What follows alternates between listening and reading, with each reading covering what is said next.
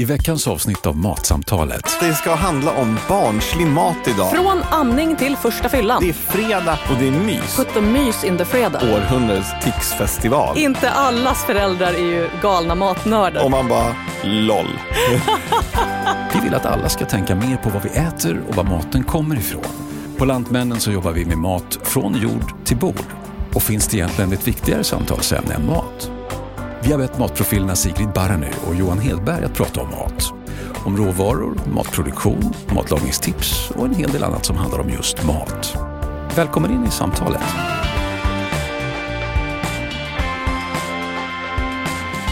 Hej, välkommen till Matsamtalet med oss, Mästerkocken Sigrid Barany. Och Johan Matgeek Hedberg. Hur glada låter vi idag? Vi låter glada som barn. Eftersom att det ska handla om barnslig mat idag. Alltså, ja, så barnslig mat, men Mat för barn i alla fall. Från amning till första fyllan. så oavsett så vilken ålder som ungarna du vill få att äta mer är i, så kommer du få med dig massvis med håll i hatten matnyttigt från dagens avsnitt. Vi ska prata utflyktsmat, mellis, nya sätt att fredagsmysa på.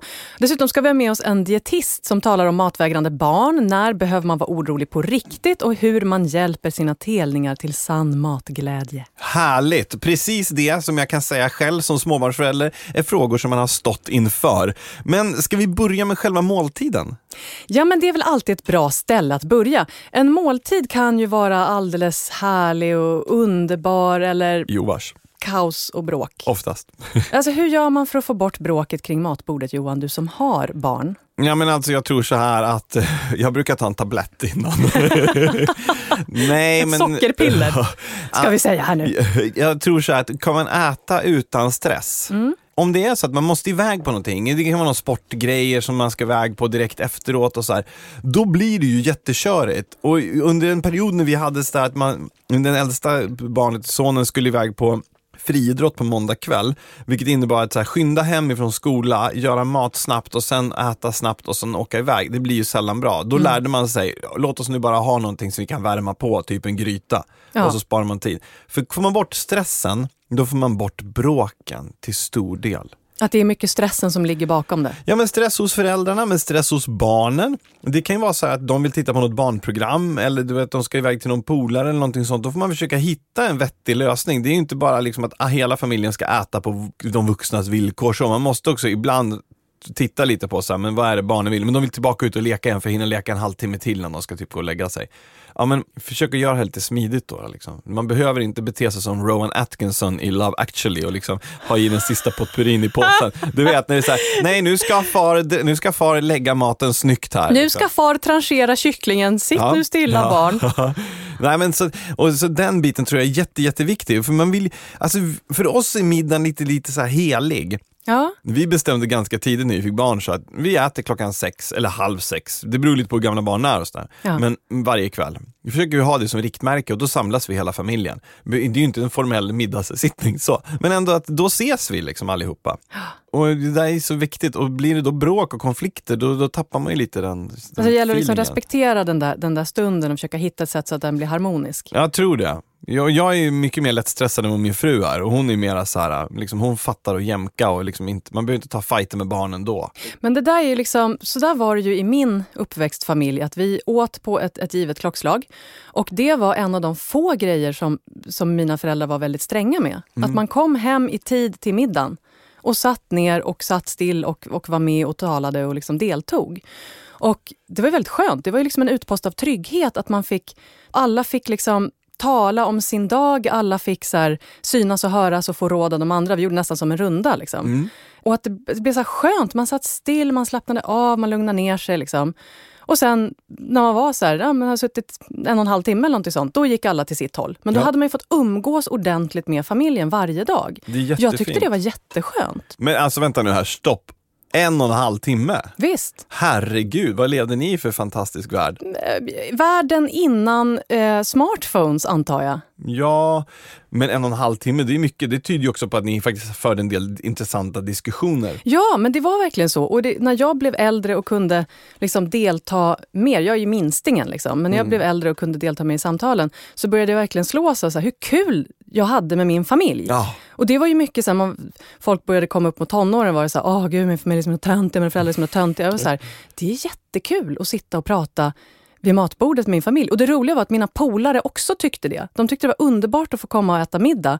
Eller om de redan hade ätit middag, för vi åt ganska sent, så gillar de att bara sitta med. Ja. För de, så här, och jag bara, oj, ja, men nu är det middag så här så att eh, jag, ska, jag, jag kan säkert få skynda mig. Och de bara, nej, nej, jag sitter med och det är jättekul. För det var lite annorlunda. Jag hade ju polare som du vet, typ, tog med sin tallrik upp och satt och käkade på sina egna rum. Det tyckte jag var helt så här, befängt. Det var helt vansinnigt. Då blir man ju som isolerad. Men jag menar, då tänker jag ju så här, är, vi har ju bilden av att det här är liksom den samlade kärnfamiljens sista utpost lite. Stämmer det? Eller romantiserar Alltså- du och jag det här? Nej, jag, jag tror att det är det, fast jag skulle inte säga kärnfamilj. För att det kan väl vara vilken familj som helst, även om det är en familj av valda vänner. Alltså att en, en måltid är en samlande faktor. Och det händer ju saker i vår kropp när vi delar en måltid. Ja. Man får en, en, en eh, oxytocinpåslag som knyter samman gruppen. Eh, vilket är väldigt skönt och massa trygghet och dämpar inflammation och, och allt det där andra.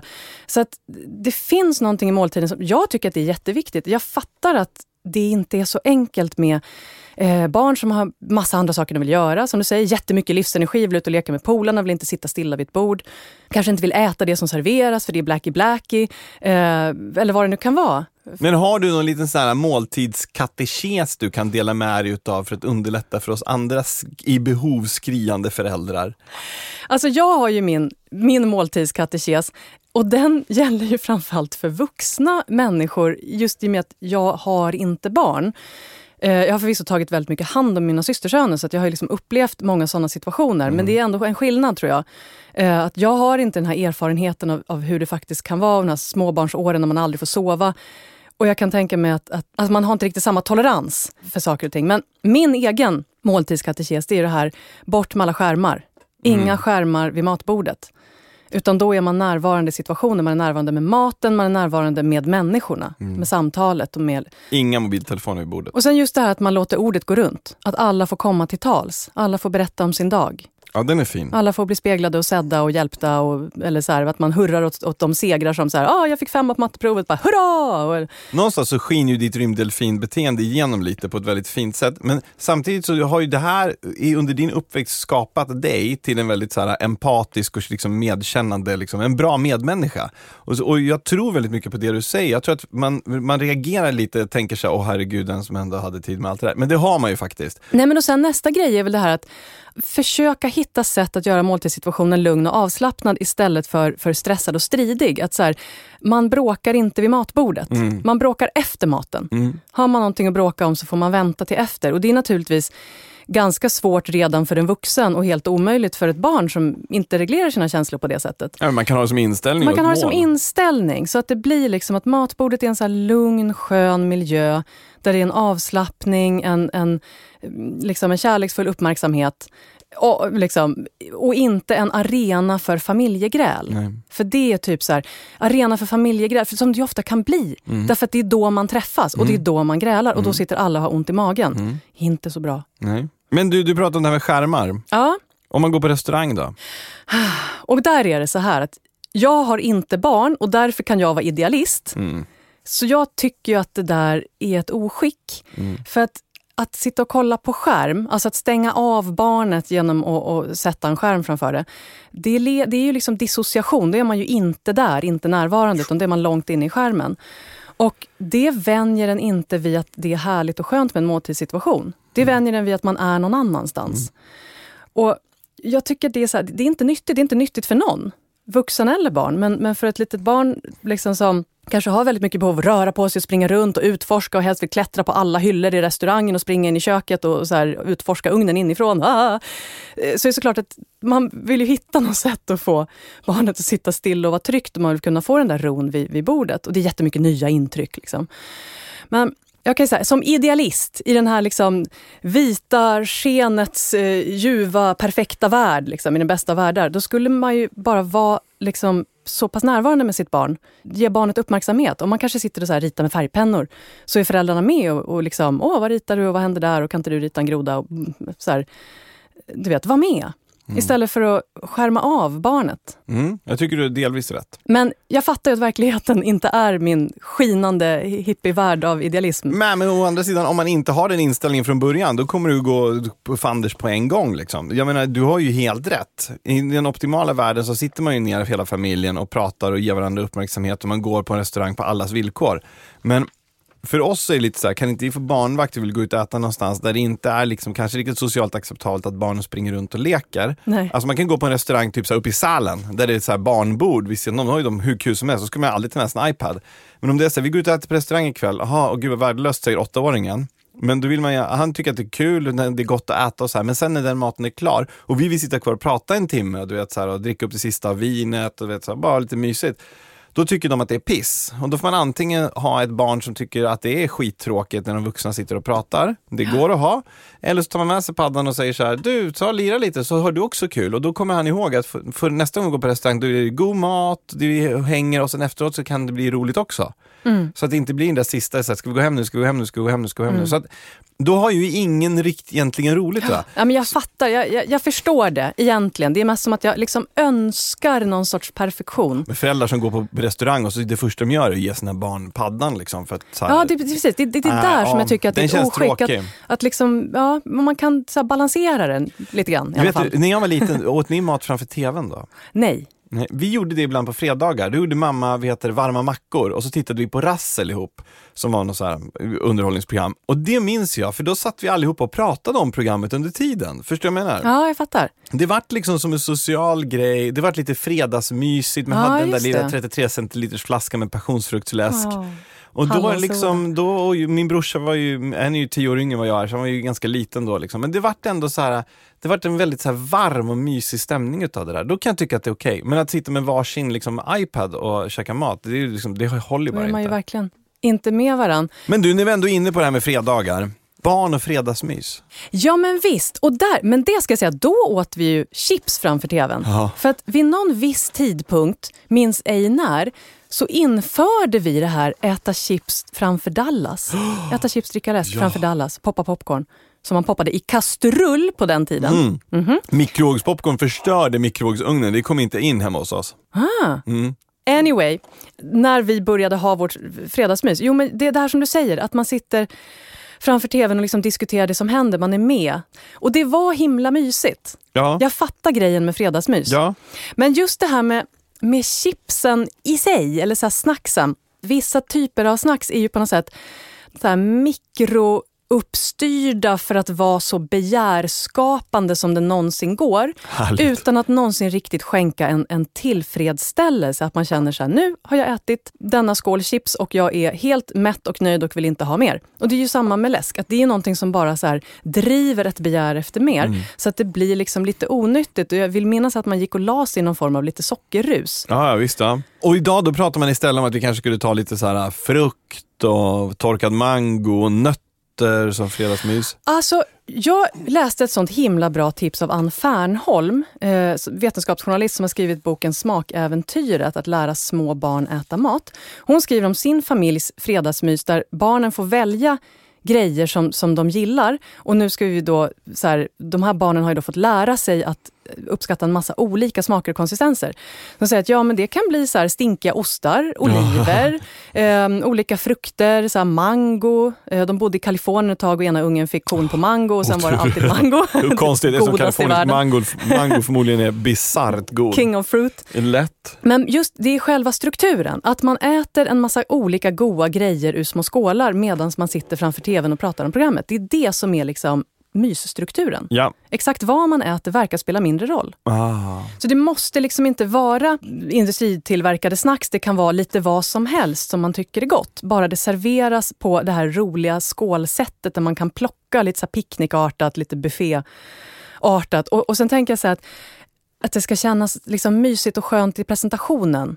Att det ska vara lite vackert eller så här, se hemtrevligt eller färgglatt ut.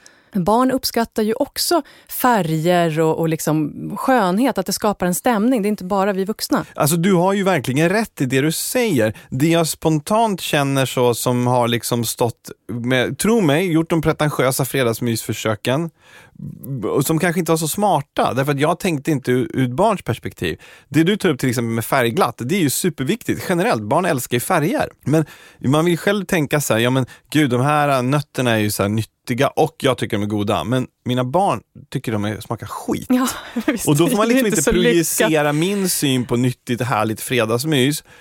Utan snarare så här kan man plocka ihop, men vi, för oss så är det mer så här, det kan vara en, en smörgås med O'boy. Ja. Så länge det blir liksom i den här sociala gemenskapen och det är så supertryggt och verkligen så här mysigt. För det är där liksom, det är fredag och det är mys. Det är put the mys in the fredag.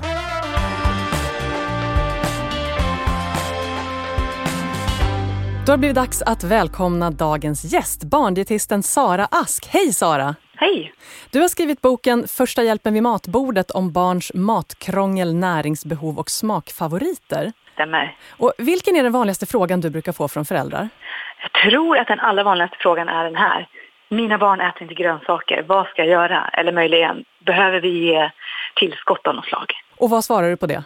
På den frågan så svarar jag att grönsaker är superbra, men att eh, man har ganska god marginal faktiskt. Det behöver inte gå så himla snabbt att lära barnen äta grönsaker. Det finns rätt mycket näring i annan mat också. Så eh, det är sällan faktiskt något behov av det. Så länge de gillar frukt så att de får i sig lite C-vitamin den vägen och fibrer, då brukar det inte vara så besvärligt. Funkar ketchup som, som komplement? Alltså, man kan säga att ketchup ändå funkar bättre än vad man kanske kan tro. Eh, inte som ersättning till alla grönsaker kanske, men att det ändå blir lite, lite antioxidanter. Men du, om vi delar upp det i olika ålderskategorier, jag tänker så här upp till ett år, dagisålder, skolålder och tonårstid. Vad, vad kan man ge för liksom enkla råd till föräldrarna som har barn i respektive ålder? Om Man tänker så här att man vill kanske få lite mer matglädje. Eh, jag tänker framförallt för det lilla barnet, alltså spädbarnet under ett år, då tänker jag att Ehm, man inte ska vara så rädd för vad man ger till barnet. Så länge det är en rimlig konsistens, alltså att man inte står och försöker ge barnet eh, runda eh, korvslantar eller vindruvor eller så, så kan ju barnet gärna få smaka av det som övriga familjen äter. Man behöver inte vara jätterädd för att man råkar ha saltat och kryddat lite, utan det enda egentligen man inte bör ge alls, det är honung. Men eh, i övrigt så, så kan man ge det mesta. Och eh, man ser också att det är lättare att introducera nya smaker för ett litet barn. Så det kan vara ganska bra att liksom tanka på. Men du, jag måste fråga en sak bara. Det här med honungen. Kan vi bara berätta varför man inte ska ge honung till små, små barn? Ja, honung kan innehålla sporer av en bakterie som kan vara farlig i spädbarnets tarm. Där kan det eh, utvecklas ett gift som är farligt. Det är väldigt ovanligt att det här drabbar spädbarn. Eh, men om det gör det så är det väldigt, väldigt allvarligt. Så därför så anser man att det, honung är ingenting som ett spädbarn behöver och då kan man lika gärna rekommendera att, att eh, inte ge det. Gäller det även upphettad honung? Ja, Ja. det är en bra fråga. För det gäller faktiskt all honung. Det är en bakterie som kapslar in sig när det blir väldigt varmt. Så att de liksom överlever den där autoklaveringen också. Aj, Så det aj, aj. gäller all honung. Som sagt, risken är liten, men det är allvarligt om det händer. Så därför så avvaktar man. Sen finns det rekommendation att inte ge till exempel eh, gröna bladgrönsaker. Och det, det är ett bra råd, men, men eh, det innebär inte att ett spädbarn inte får smaka det överhuvudtaget. För det är ganska stora mängder som krävs för att det skulle kunna vara farligt. Och det man är rädd för då, det är att ett spädbarn skulle få i sig så mycket. Eh, man är rädd för att spädbarnets syreupptagningsförmåga ska försämras. Men det är alltså väldigt stora mängder som krävs. Så har man lagat något med spenat och spädbarnet verkar nyfiket så ska man absolut låta spädbarnet smaka. Man behöver inte ge dem en raw food eh, smoothie med grönkål och spenat varenda morgon. Det är Nej, det men du säger. inte till frukost, lunch och middag. Nej, Eh, bra. Det, och, men, men then again, det är ingen som mår bra utav så det låter ju Nej, vettigt. exakt. Jaha. Det här du säger med salt och kryddor, för att jag tycker att man får höra sig att salt är så himla livsfarligt och, och så här, barn ska inte Mm. ha det alls. Och, hur, hur, vad är det som gäller där? Ja, men det stämmer att eh, spädbarnets njurar inte är helt utvecklade men de är inte på något vis... Eh, det är inte så att de inte kan tolerera salt överhuvudtaget utan eh, en liten mängd salt kan småbarn till och med tycka om. Men däremot så är det bra att inte vänja barn vid att allt ska smaka salt eller mycket salt eftersom i Sverige så äter vi lite onödigt mycket salt och ett sätt att få ner det där eh, på populationsnivå är ändå att inte vänja barn vid för salt mat.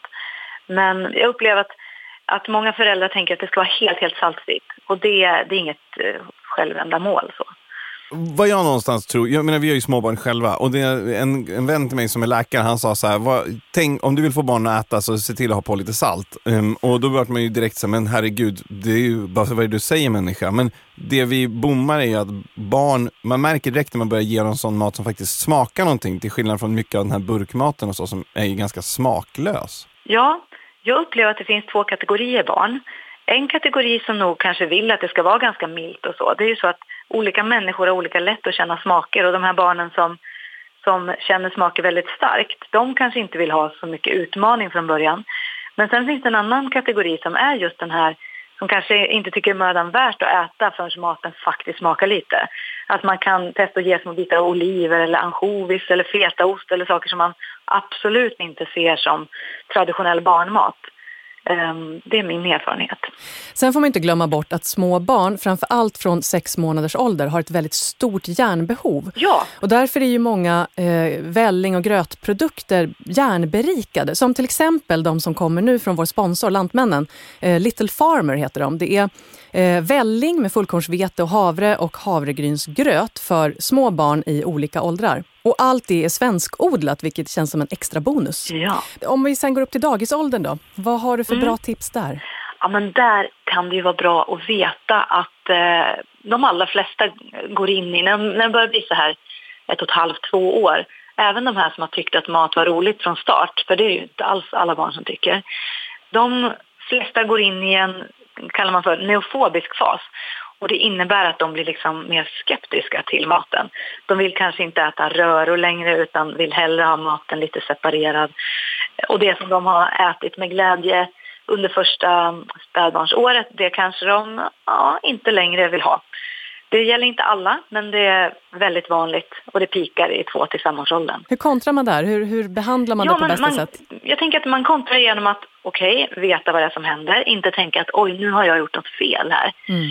Man kontrar också genom att kanske inte hela tiden bara servera det som barnet då vill ha. För det här kan ju vara barn som gärna går runt på korvmakaroner, pannkaka, blodpudding och så vidare. Och det är faktiskt mat som ger näring. Men jag brukar påminna om att det kan vara bra att exponera barnen för lite andra saker också. Och visa liksom själv så här, jag äter och överlever det här. För det som är själva grejen, det är att den här neofobin ser man hos andra däggdjur också, som råttor och apor och sånt. Och det det handlar om det att när barnet börjar bli lite större, inte spädbarn längre utan börjar kunna röra sig själv och ska lära sig vad som är ätbart och inte, då har det tidigare varit gynnsamt att inte vara den här som vräker i sig vad som helst. För att då hade man kunnat förgiftas i en tid när hela naturen var skattfri. Ehm, så, så ehm, det de behöver göra är att de behöver se andra äta och överleva maten, till slut våga prova själva. Och då kan det ju dröja ganska många provsmakningar innan en smak sitter. Och vissa saker kommer vissa aldrig lära sig tycka om. Ungefär hur många smakprovningar ska man, ska man ge barnet innan man kan tänka sig att så här, nu är det, nej, hon gillar verkligen inte det här? Eller, eh, ja. Ju yngre barn, desto färre provsmakningar brukar man säga. Men upp till 15-16 provsmakningar kan det krävas. Men mitt råd är nog ändå att inte hålla räkningen. Utan bara äta och servera det som man vill att barnet lär sig tycka om på sikt och eh, inte fokusera så himla mycket på exakt vad barnet äter när man har middag. Och om man sen eh, raskt växer upp till skolåldern då, vad brukar, ja. liksom, hur brukar det se ut då? Faktum är att det här kan ligga kvar ganska länge. Att man inte vill ha sås till exempel, att man inte vill ha det här blandade för att, för att det är lättare att urskilja maten när den är separerad. Men hos de flesta börjar ge med sig i skolåldern. Och där tänker jag när man börjar få barn som går hem själva och gör mellis och sånt där det är inte helt ovanligt tyvärr att barn inte är superförtjusta i skolmaten. Eh, den kan vara bra men det verkar finnas någon trend att man kanske inte ska tycka så mycket om den eller att man har lite för bråttom så man inte äter så mycket. Så ganska många är rätt hungriga när de kommer hem. Och då är det bra att ladda upp med bra saker, bra saker att göra mellanmål av. Så att och vad inte, kan det vara? Ja, men det kan ju vara yoghurt, macka, frukt, Ehm, grönsaker, nötter om barnet tål. Nej, men att man ser till att det man vill att barnet äter ofta finns hemma. Och det här som man kanske inte vill att de äter till mellanmål kanske man inte har hemma till, till vardags. Men du, vi har ju en åttaåring och en treåring hemma och åttaåringen Ja. är ju precis, det, det, det, det du säger stämmer ju så otroligt bra. Men det som är kul är också det att om man tillgängliggör saker för honom så att han känner att han kan själv gå och fixa ordning, det, då väcker Ja. ju den här nyfikenheten, han börjar testa. Det är liksom som att ha frukt som man har skurit upp i så små bitar. Då Ja. kan han gå och plocka och peta och då upptäcker han vad han gillar istället för att man ska säga så här, ta ett helt äpple. För det ser ju inte Exakt. så himla aptitligt ut egentligen. Precis. Jag har exakt samma erfarenhet. Och jag tror till och med att någon har lyckats fånga det i forskning. Åtminstone när det gäller grönsaker. Just det här att skära upp grönsaksstavar istället för att ge en hel morot kan vara mer lockande. Eh, hur mycket vi än önskar så kommer han ju att växa och till slut så blir han ju tonåring och tycker man att det är mycket dialog och diskussion kring maten nu så har jag en känsla av att ehm, ja, det, hur sjutton hjälp oss, hur klarar vi den där perioden? Ja, alltså här tänker jag att man måste inse som förälder, det tror jag man kan behöva öva på ganska tidigt, att det är ändå till syvende och sist barnet som måste välja vad barnet äter. Och det gäller ju inte minst i tonåren. Att där får man ta ytterligare ett steg tillbaka och tänka så här, jag finns här som ett stöd, som en ram, men mitt barn måste ändå till slut vara den som väljer vad den vill, eh, hur den vill ha det och bestämma över. Vill ens barn vara vegan? Ja, då tror jag att det är svårt att bestämma att barnet inte ska vara det. Utan då får man kanske ta reda på vad behöver vi veta nu. Och också förstås att barnet gärna får, eh, om inte förr, så är det hög tid att börja få utforska köket själv. För rätt vad det är så ska barnet flytta hemifrån. Då är det bra om de kan äta annat än Gorbys mikropizza. Men om då barnet är är snöat in på så här, jag äter makaroner och jag äter friterad potatis och det är vad jag äter och, och liksom, kom inte här och försök ändra på mig. Vad gör man då? Blir man inte liksom lite oroad då, tänker jag? Eh, frågan är om det är någon som gör det frukost, lunch och middag sju dagar i veckan. Det kan finnas enstaka människor som gör det. Eh, och då kan det absolut finnas skäl att se över hur det blir med järn och D-vitamin och allt möjligt. Men, men jag tror att det i högre utsträckning är så att man som förälder tänker att det är värre än vad det är. Sen finns det såklart, inte minst i, i tonåren, eh, barn som, och ungdomar framförallt som riskerar eh, ätstörningar. Så att ge akt på den typen av beteende. Men kanske ändå ta ett steg tillbaka och eh, möjligen säga vad man tänker men inte försöka vara inne och styra för mycket. För även på små barn, eh, men inte minst på tonåringar, så verkar det nog mest vara kontraproduktivt. Men alltså jag kan ju någonstans tycka så här att vi är väldigt duktiga på att säga så här, men du måste äta mera frukt. Typ, det är typiskt, typiskt som föräldragrej att säga så här, du, ät mer frukt eller testa de här grönsakerna. Men sen så gör vi det ju inte direkt så här jätteupphetsande. Jag menar, jag behöver ju bara gå tillbaka till när man själv var barn och fick en så här, du vet den här vrålsexiga grönsalladen med isbergssallad, tomat och gurka. Så man bara, Precis. mm. Vatten i annan form. Ja visst, ex exakt. Vatten uppbundet av lite olika, nästan färgglada saker som var liksom Ja. alltid importerade.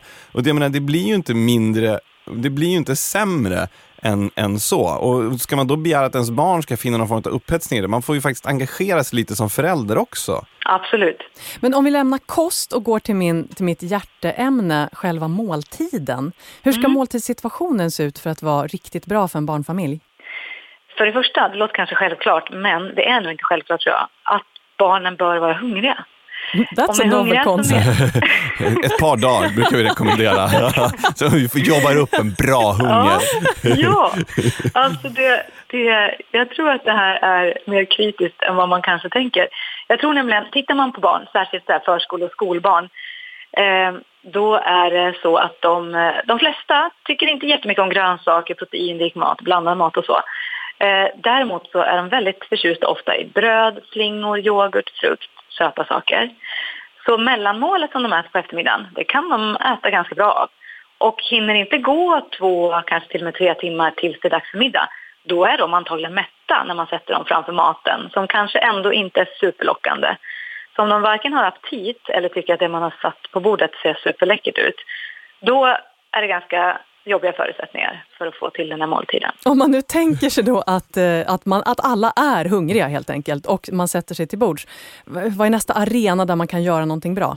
Det är ju just det där som du säger, att alla sätter sig till bords. Att man inte tänker så här, det är så jävla slabbigt när ungarna äter, så att de får göra det först. Sen så när de har somnat så sätter vi oss och tar en candlelight dinner. Det är ju jättemysigt och det måste man också få göra. Men man missar ju, gör man det ofta så missar man många tillfällen till att vara den där modellen som visar att man äter och överlever maten. Eh, och inte bara för att visa att man överlever, eh, utan det är också, måltiden är ju ett av få tillfällen när man sitter och är liksom i, i ögonhöjd med alla i familjen, oavsett hur små eller stora de andra är. Eh, så där, där tycker jag det är ett perfekt tillfälle att försöka, även om det kan vara stimmigt, liksom, försöka prata, se varandra, prata om något annat än exakt det som ligger på tallriken. Jag ser en ganska stor fara i att vi föräldrar gärna vill tycka till om och kanske ta lite mer och eh, pusha lite för att man vill verkligen att de ska vara mätta och sådär. Eh, men risken är att man indirekt säger till barnet att det viktiga är inte när du känner mätt utan det är att det är tomt på tallriken eller att du har fått i dig lika mycket som jag tror är lagom. Eh, och är det någonting jag tror man tjänar på att skicka med sina barn ut i vuxenlivet så är det respekten för ens hunger och mättnadskänslor. Oh, alltså jag, ja. jag bara älskar dig. Mm. Och jag älskar att du sa det här med att, att det här är en situation där man sitter i ögonhöjd, att man faktiskt kan sitta och, ja. och umgås och se varandra i ansiktet, för det har ju stora effekter eh, i hjärnan, att, att, man, att man har den typen av umgänge. Och då kommer ju nästa fråga direkt. Om man går på restaurang med ungarna, så oh. jag tycker att man ser folk langa fram en padda så fort ungarna börjar bli lite rastlösa. Är det en bra idé? Möjligen på restaurang om det inte finns så många andra lösningar, tänker jag. För det är olika barn är olika intresserade av maten och för vissa barn så kan det vara döden att hamna på en restaurang, lite beroende på eh, kontext. Men till vardags, för de allra flesta så är det jättebra att barnet lär sig äta utan någon distraktion. För att eh, vissa föräldrar kan uppleva att jag får i mitt barn mer mat om barnet tittar på någonting samtidigt. I enstaka fall, om det är en ätstörning, liksom en ätproblematik, barnet har verkligen behov av, av den här typen av eh, matning, absolut. Men det är ett fåtal, fåtal. De andra, de behöver lära sig liksom, hur upplever jag när maten är i munnen, hur känns det, vad smakar maten? Det kan till och med vara så att man inte upplever mättnad lika bra ifall man har suttit och tittat på någonting samtidigt, för då har man inte varit med. Jag tror jättemycket på mindful eating även när det gäller barn. Kanske inte minst när det gäller barn, för att de fortfarande lär sig. Du brukar rekommendera någonting som, som du kallar för tacomodellen. Vad är det? Ja, men det är ytterligare en grej, tänker jag, för att göra själva måltiden så inbjudande som möjligt för alla. Och det är att i den mån det går, tänka så här, varför är tacos så himla populärt på fredagarna i barnfamiljer i det här landet? Jo, men antagligen för att alla får liksom komponera sin egen måltid. Det finns någonting väldigt fint i det och som man kan applicera på andra måltider. Om man till exempel äter en pastasallad, då behöver man inte eh, röra ihop allting. Och det första man hör när man sätter sig till bordet är att någon unge säger att nej, jag tycker inte om lök. Nej, men då, om man istället har liksom ställt upp det i olika skålar så att alla får välja det de vill ha på sin pastasallad, då slipper man, då kan man bara hänvisa till att du behöver inte ta löken. Kolla om det finns något annat du gillar.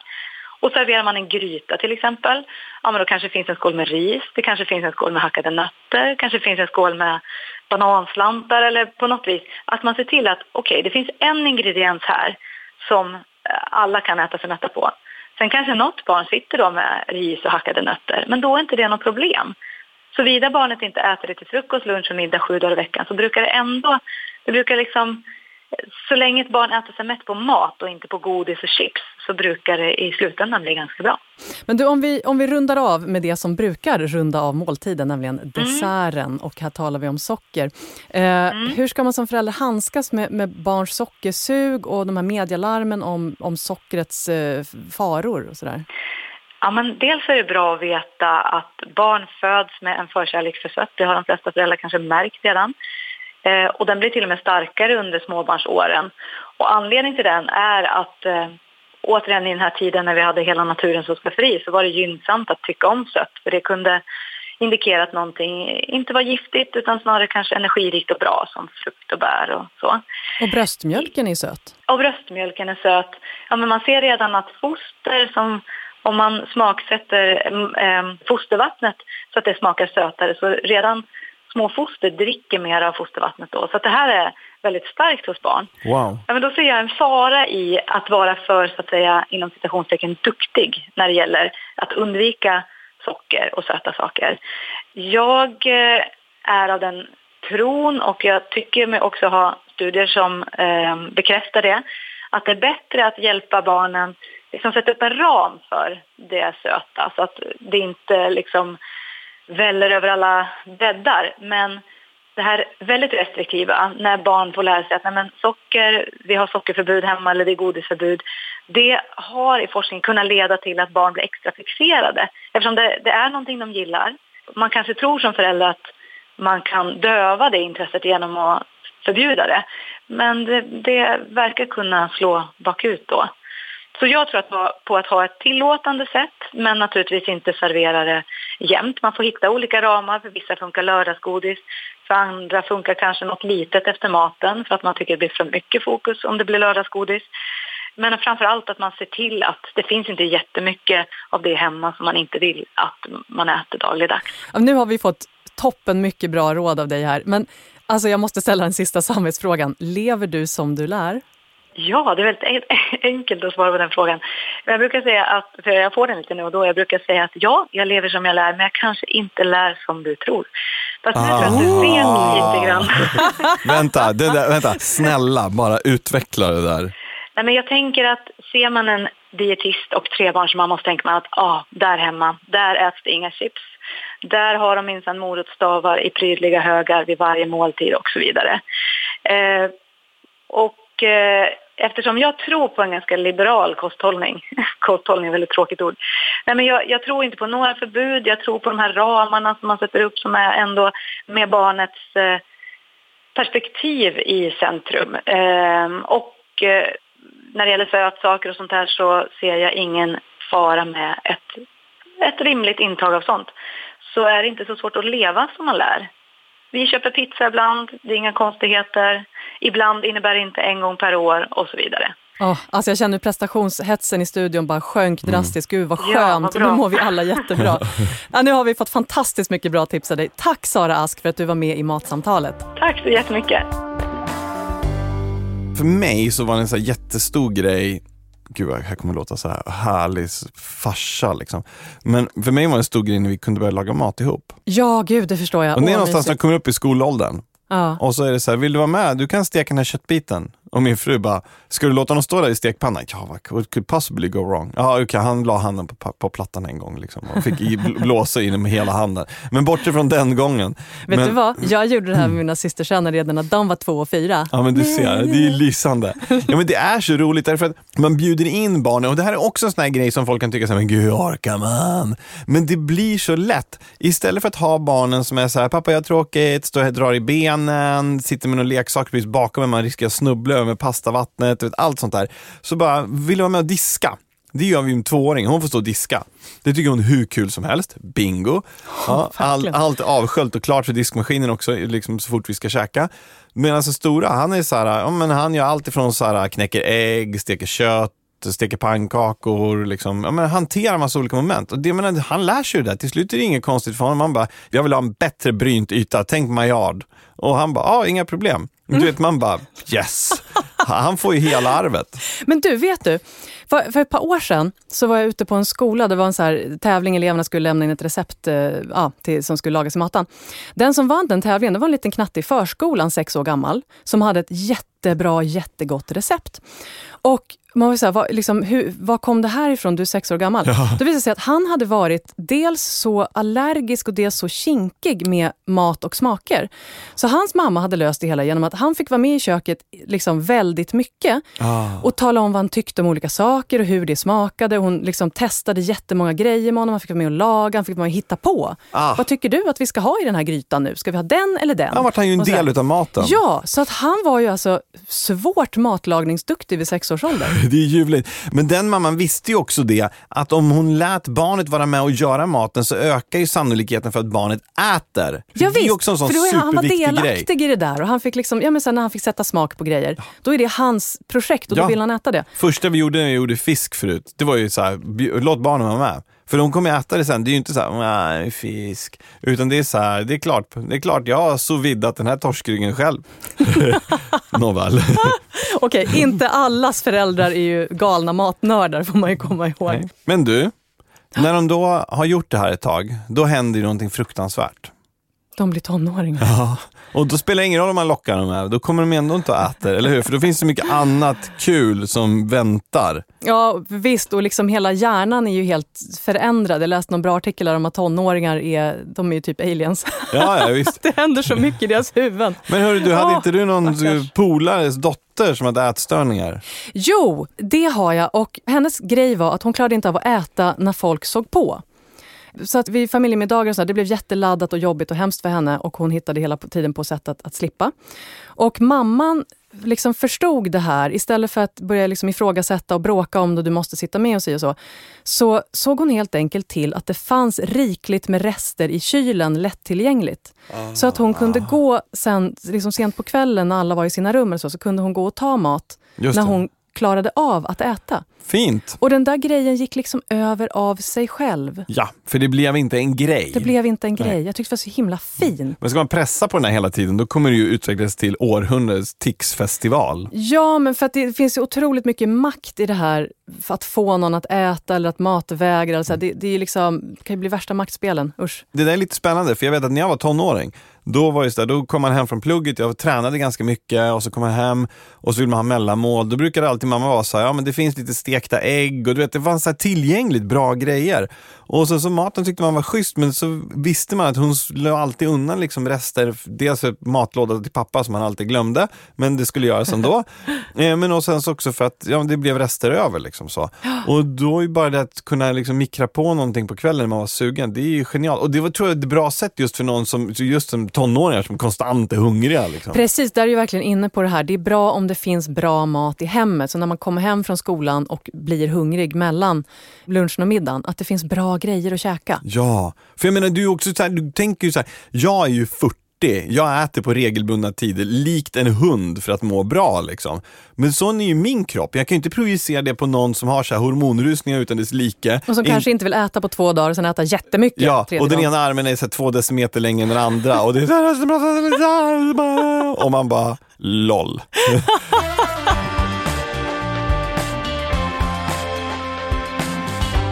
Men det är så här roligt, en polare till mig, när hon var tonåring, Ja. hon eh, fick för sig att hon skulle banta. Ja. Mm, och Det gjorde man ju. Ja, det gjorde man ju. Ja, ja, alla bantade liksom. Flygvärdinnedieten och vad det nu var.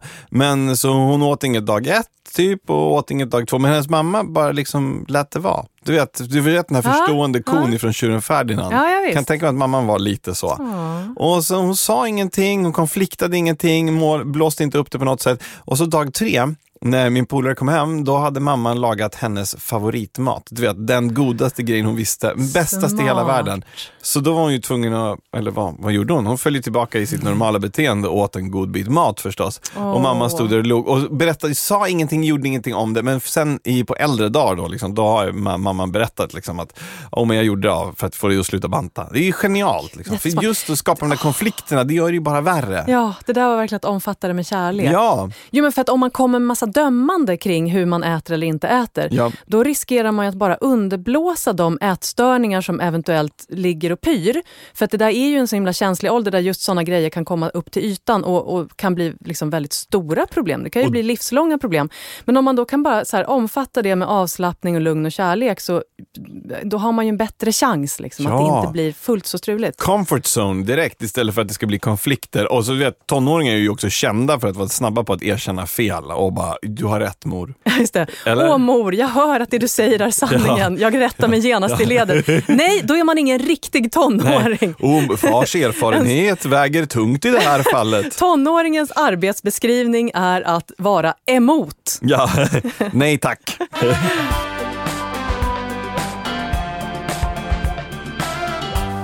Men Johan, Mhm. det pratas väldigt mycket det här om, om barn och socker. Ja. Finns det något sätt att sluta ge sockergrejer som belöning och högtid utan att det blir liksom jättepretentiöst och bara nu ska vi alla äta råa morots... Ja. Nej, jag tycker faktiskt inte det. Min uppfattning är så här att problemet är att svenska föräldrar är för jävla lata. Alltså, vi fikade när jag var liten. Jag menar, man måste kunna fika. Det handlar inte om sockret i sig. Det handlar ju om liksom det man gör runt det. Och visst, vi gör en hel del belöning med hjälp av saker som innehåller mycket socker. Därför att det blir, de är ju belönande eh, cashewnötter är inte lika belönande. Liksom. Det går säkert att hitta andra saker, men jag tror att det är likt måltiden så fyller det här en viktig funktion. Och det är ingen hälsofara för barnen att få i sig lite fikabröd så länge de fortsätter att leka och röra på sig. Men så länge inte föräldrarna tar sitt ansvar i den här frågan och inte gör någonting kring det, då blir ju barnen feta också. Så att det är liksom så här, vi har gjort, vi försöker hitta en så enkel lösning för att hålla barnen smala. Det är att ge dem mindre socker. När det istället borde vara så här, om du engagerade dig lite mer dina barn så skulle det inte ha ett problem. Fast jag tänker så här, det, det, handlar inte bara om fet eller smal utan sockret har ju en massa ganska läskiga effekter. Ju mer jag läser undersökningar om vad socker ställer till med i kroppen i större mängder, liksom, ju, ju mer mörkrädd, sockerrädd blir jag. Men jag tänker så här, när det gäller så belöningar och högtider. Vi, men som vi fick när vi var små så fick vi, vi fick gå till kondiset och välja varsin bakelse på skolavslutningen. Fantastiskt. Ja, och det är ju så här högtid, fira högtid. Liksom. Men det finns ju också andra sätt att fira högtid och man skulle ju kunna åtminstone du vet, kombinera. Så att visst, man fikar lite sött ibland, men man kan också göra så här, ja men skolavslutning och eh, hurra, vi ska fira. Ja, men då går vi på äventyrsbad hela familjen och leker och har kul och föräldrarna är med.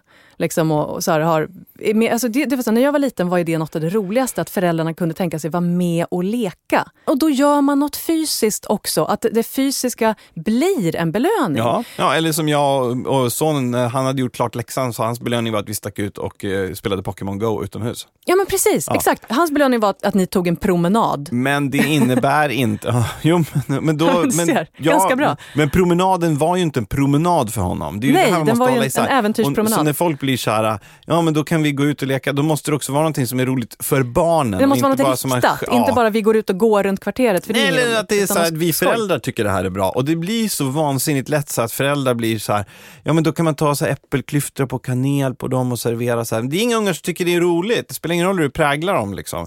Ja, men så man kan helt enkelt kanske varva lite grann. Att man kan lägga till lite så roliga fysiska aktivitetssaker att göra som belöningar också så att man får lite balans. Ja, men jag tror att det gäller att hitta liksom, eh, att det blir på riktigt roligt. Och, och genom att, så här, att som, som du säger, äventyrsbad eller att göra grejer med barnen, de älskar ju det. Och vi föräldrar har någonstans också, vi får inte glömma det, att vi är ju oftast upp till en viss ålder de roligaste de vet att leka med. Och att göra det som en belöning är ju jättebra. Men man får heller inte bli så där sockerfascist liksom. Som ska vara så här, nej vi äter inte fikabröd längre i den här familjen. Man bara, nej och så dog ni lite i själen liksom.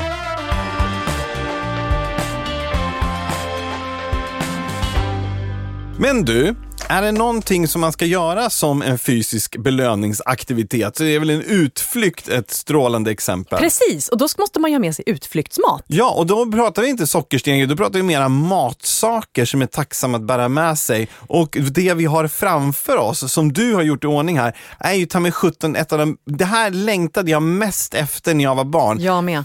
Det är tacopiroger. Det är taco hej-piroger.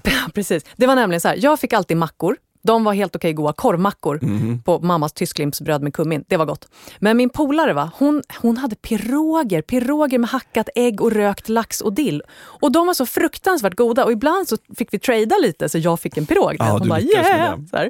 Nu när jag då fick göra vad jag ville till utflyktsmat så gjorde jag naturligtvis piroger. Och då tänker jag så här, Tacofärs? Ja, men det är för att man typ har kvar lite tacofärs från Smart. fredagsmyset och då bakar man bara in dem i lite bröd och så har man hej presto en pirog. Resten. Och det kan man ju göra med egentligen vilka rester som helst. Och det är liksom kul att få någonting som är inslaget i bröd, det är smidigt att ta med sig och det är typ lite festligare än mackor. Okej, okay, bla bla bla. Jag hörde bara, prova gärna din tacopirog. Ät, ät pirogen.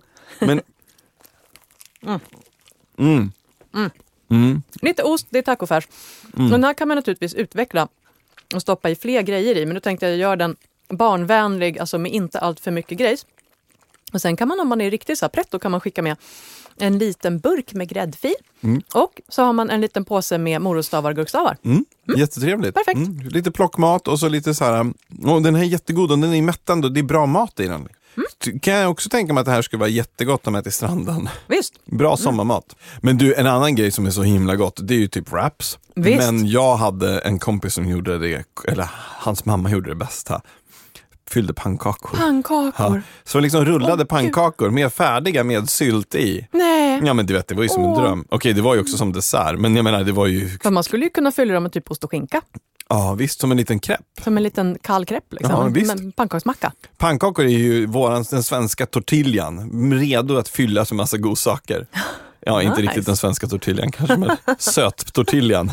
Men också så här, vi gjorde under en period eh, frukostmuffins. Åh ja, sånt är ju hemskt gott. Ja, eller det så här, äh, pizzabullar. Eller... Ja, det är också en typisk sån grej. Ja, den härliga belöningsutflykten blir ju verkligen gladare och mysigare om alla har någonting gott att äta och inte är jättehungriga och kinkiga. Oh ja, bekant faktum, ja.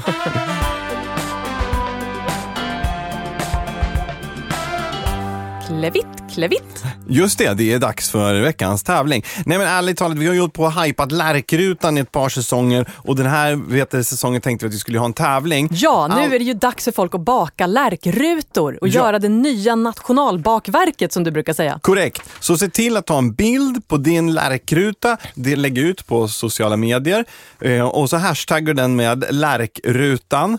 Och så kommer vi att hitta de som förslag som har kommit och så kommer vi utse en vinnare som kommer få ett fantastiskt, Fantastiskt pris. pris. Men jag vill ha ett fantastiskt pris Johan, jag tror att jag kommer vinna. Det kommer jag att göra, så att det kan min du släppa direkt. bäst, min lärkruta bäst. Och med det sagt, tack så jättemycket för att du lyssnade på Matsamtalet. Jag har lärt mig massor som jag ska hem och praktisera på ungarna. Men glöm inte att det finns en mängd tidigare avsnitt av Matsamtalet, så in och botanisera där du hittar poddar, iTunes eller Acast och vi hörs snart igen. Tack och hej. Du har lyssnat på Matsamtalet med Sigrid Barany och Johan Hedberg i samarbete med Lantmännen. Matsamtalet görs av produktionsbolaget Munk.